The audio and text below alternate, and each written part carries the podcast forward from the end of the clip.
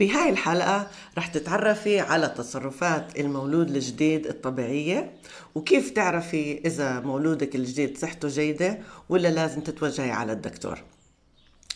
آه جدا مهم لكل الأمهات والآباء إنهم يعرفوا شو هو التصرف الطبيعي تبع الطفل شو هي المؤشرات الحيوية الطبيعية للطفل. شو يعني المؤشرات الحيوية؟ يعني درجة الحرارة نبض القلب معدل التنفس تبع البيبي. ولون البيبي نعتبره إحنا مؤشر حيوي بطب الأطفال. وبعدين بدنا نطلع من فوق الراس لتحت الإجرين ونحكي على إيش تطلعي عشان تعرفي إذا طفلك آه، صحته منيحة ولا لا.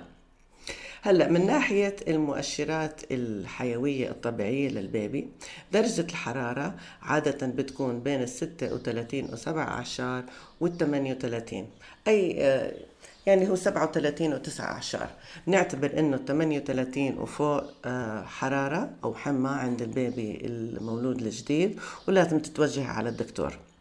من ناحية التنفس. التنفس الطبيعي عادة بيكون بين الأربعين وستين مرة بالدقيقة.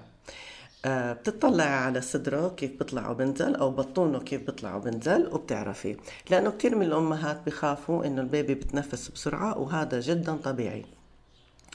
من ناحية آه، النبض النبض الطبيعي عند البيبي بين الستين وهو غايص بالنوم والمية وعشرين وهو صاحي. أي شيء فوق المية وثمانين إذا ضل فوق المية وثمانين وهو ما بعيط وهو هادي لازم تتوجهي على الدكتور. فالألوان الطبيعية للبيبي عادة لما يولد البيبي بيكون جلده أحمر هيك وجلده كمان مجعد وهذا كله طبيعي. وممكن يكونوا إجريه يعني الإيدين واجريه يكونوا شوية زرق وهذا اسمه بالإنجليزي acrocyanosis أو الإزرقاق في الأطراف وهذا إشي آه، طبيعي عادة بيروح بعد كم يوم. أما من ناحية اللون الأزرق في أي محل تاني من الجسم يعني آه، حوالي العينين حوالي التم آه، هاي الشغلة مش طبيعية وممكن بتدل على مشكلة بالتنفس ممكن تدل على مشكلة بالقلب. فلازم آه، دايما إذا لاحظتي هاي الشغلة إنه تتوجهي على الدكتور. من ناحية الصفار الصف... كلكم سامعين بالصفار. الصفار يعني زيادة في كمية كم مادة اسمها بيليروبين اللي هو شغلة آه، بنتج عن تكسير كريات الدم الحمراء بالبيبي لأنه البيبي لما يكون جوا رحمك بيكون الأكسجين حوالي نسبته حوالي 30 بس ياخد أول نفس بنط الأكسجين ل 90 وفوق و 95 و 100 فالجسم هو بالرحم جسم البيبي هو بالرحم بيحتاج لكريات دم حمراء أكثر علشان تحمل الأكسجين للجسم. بينما بس ياخذ النفس العميق ما بيحتاج لكل هاي الكريات الدم الحمراء. فبصير الجسم يكسرها والتكسير الهيموغلوبين آه، منتج عنه مادة صفراء اسمها البيليروبين وكثير من الأطفال بصير عندهم آه، شوية صفار آه، على عمر الثلاث أيام وعادة هذا الصفار بخف شوي شوي. على أسبوع لأسبوعين وراح نحكي بحلقة تانية عن الإصفرار عند البيبيات. إذا كان اللون الأصفر غامق كتير إذا لاحظتي إنه اللون هيك على أخضر إذا لاحظتي إنه العيون البيبي آه، صفرة أو الكف تبع الإجرين أو قاع الكف تبع الإيدين أو قاع الإجرين آه كمان لونه أصفر. مهم إنك تتوجهي على الدكتور لأنه هاي مؤشرات إنه ممكن يكون الصفار آه نسبته عالية شوي. هلأ بدنا ننتقل على الفحص فحص البيبي. البيبيات زي ما بتعرفوا بيكون عندهم نافوخ أو آه، مكان طري بالجمجمة. في عندهم نافوخين النافوخ الأمامي وفي النافوخ الخلفي. النافوخ الأمامي عادة بيكون كبير و عادة عادة بيكون يا إما سطحه مستوي على رأس البيبي يا إما جاير شوي لجوا بس نتوفة. وبتلاحظوا هاي الشغلة كتير بيسألوني عنها الأمهات بتلاحظوا إنه في نبض بالجلد هذا وهذا جدا طبيعي. ما ما إشي بخوف. كمان رح تلاحظوا إنه لما البيبي يعيط يصيح لما يخرج أو لما يزيد الضغط عنده بالأمعاء عادة لما يخرج رح تطلع النافوخ لفوق. وهذا طبيعي ما زال نزل لتحت. ما إشي بخوف. وعادة أو كثير مرات البيبي بيكون لما يكون أول طلعته من الرحم ممكن إنه يكون راسه مدبب أو في آه، شغلات معينة آه، نتوءات على راسه بخافوا منها الأمهات كثير آه هذا عادة آه سببه إنه راس البيبي كبير يعني حوالي معدل آه، الراس محوره 35 سنتي. فهو بده يطلع من عنق الرحم اللي هو ضيق حوالي 10 سنتي.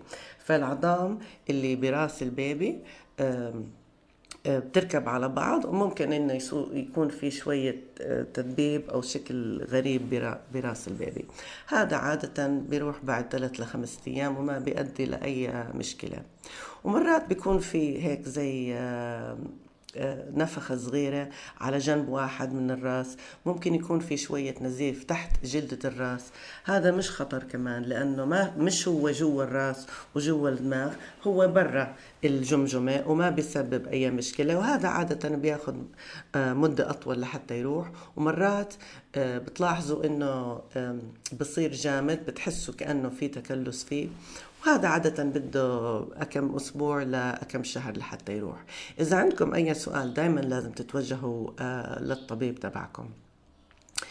آه، الأم مرات تحتاج إنه يستعملوا الشافط أو الشفاط آه ال vacuum يعني عشان ال baby يولد. ومرات هذا الشافط بي بي بيسبب شوية تورم بجلدة الرأس. وهذا برضه بيروح. لحاله. وآخر إشي في إشي اسمه الكابوت ساكسيدينيوم اللي هو لما البيبي لما راسه يضل آه، مدة طويلة على عنق الرحم ممكن يصير في تجمع سوائل. ولما يولد البيبي يكون في شوية نفخة بالمنطقة أو إذا حطيتي إصبعك فيه إنه يصير في جورة صغيرة. هذا برضه مش خطر وبيروح بعد آه، أكم يوم.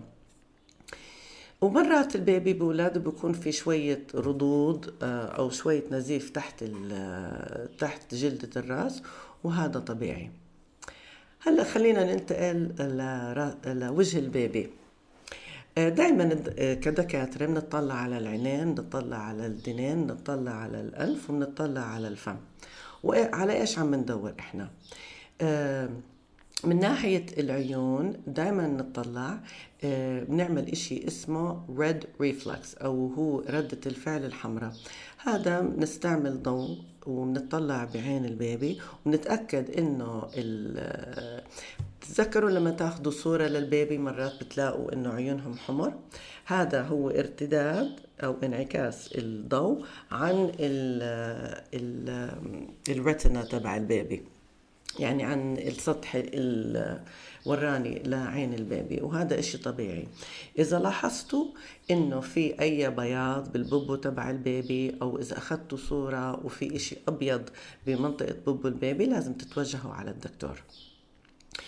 الش... ال... ال... من ناحية الفم نطلع دايما إنه بنطلع على الشفاه إنه هم كاملين وبعدين بنحط إصبعنا وانت بتقدري تحطي إصبعك كمان في طبعا غسليه منيح منيح منيح وبعدين حطي إصبعك على سطح ال... أو على سطح التم تبع البيبي تأكدي إنه ما في أي فتحات لأنه هاي الفتحات آه، يعني التشققات في فك تبع البيبي الفوقاني ممكن يأثر على الشفط تبعه وهو برضع وممكن كمان يسبب آه، مشاكل بالالتهابات بالأذن الأذن الوسطى.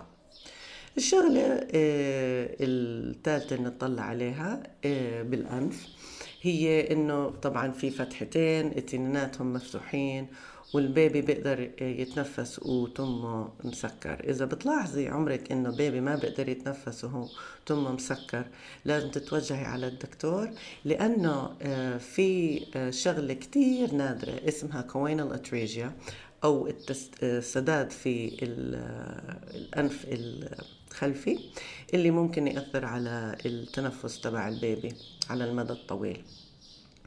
وخلينا هلأ ننتقل للدنان. من ناحية الدنان نطلع إنه شكلهم منيح. إذا في أي جلد زيادة أو إذا في آه، زي حفر صغيرة قدام الدان تبع البيبي ممكن إنه يكون في مشكلة بالكبد آه، بالكلاوي تبعت البيبي وهي شغلة آه، لازم ننتبه لها. بعدين ننتقل على رقبة البيبي بنحس إنه الترقوة كاملة وما فيها كسر. بحوالي بعدد كبير يعني حوالي 20 ل 30% من الأطفال إذا كان ال ال إذا كانت الولادة صعبة ممكن يكون في كسر صغير بالترقوه هذا آه، بخوف الأمهات بس عادة بيشفى لحاله وما بيسبب أي مشاكل إلا شوية وجع لما مثلا تحمل البيبي. ف آه، ما إشي بخوف مش ضروري آه، تتوجهي على الدكتور لأن الدكتور مفروض أنه يكون كشف لك إياه بس كوني جدا لطيفة وأنت بتتعاملي مع البيبي.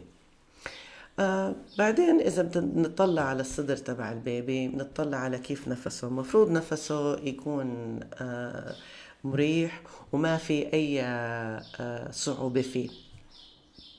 الآثار أو علامات صعوبة التنفس إنه آه، البيبي بس يتنفس آه، بشد المعدة تبعته لجوا كتير يعني ببين عليه إنه بيشتغل آه، ممكن الجلد بين الضلاع يفوت لجوا أو لبرا وبعدين نطلع على أنفه. إذا في إذا الأنف تبعه بكبر وبصغر وهو بتنفس أو إذا كان راسه بيطلع وبيطلع وبنزل مع النفس تبعه.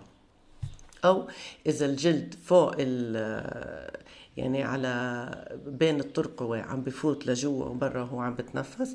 هاي آه، علامة إنه البيبي عم بتغلب بالنفس ولازم تتوجه على دكتور من ناحية البطون تبع البيبي دايما عادة بيكون آه، يا شوية مسطح يا إما بيكون آه، آه، منفوخ نتوفة. وإحنا كدكاترة نطلع نتأكد إذا الكبد أو السبلين الطحال بيكونوا كبار. وبعدين نطلع على الحبل السري. آه، بعد ما يوقع الحبل ينشف الحبل السري ويوقع مرات بيكون البيبي عنده شوية نتوء تحت المنطقة تبعت الحبل السري. هذا اسمه فتاء السرة وهذا مش إشي بخوف. هذا عادة بيختفي على سن آه، السنتين ومرات مرات بضل عمر الخمس سنين. وكتير مرات الأمهات بلاقوا إنه العضلات اللي حوالي منطقة السرة على البطون بيكونوا شوي مفترقين عن بعض آه وهذا مش إشي بخوف. هذا مع الوقت ولما البيبي يصير يقعد ويتحرك بتقوي العضلات وبتروح هاي المشكلة كلها. فالعضلات هاي بتيجي على بعضها.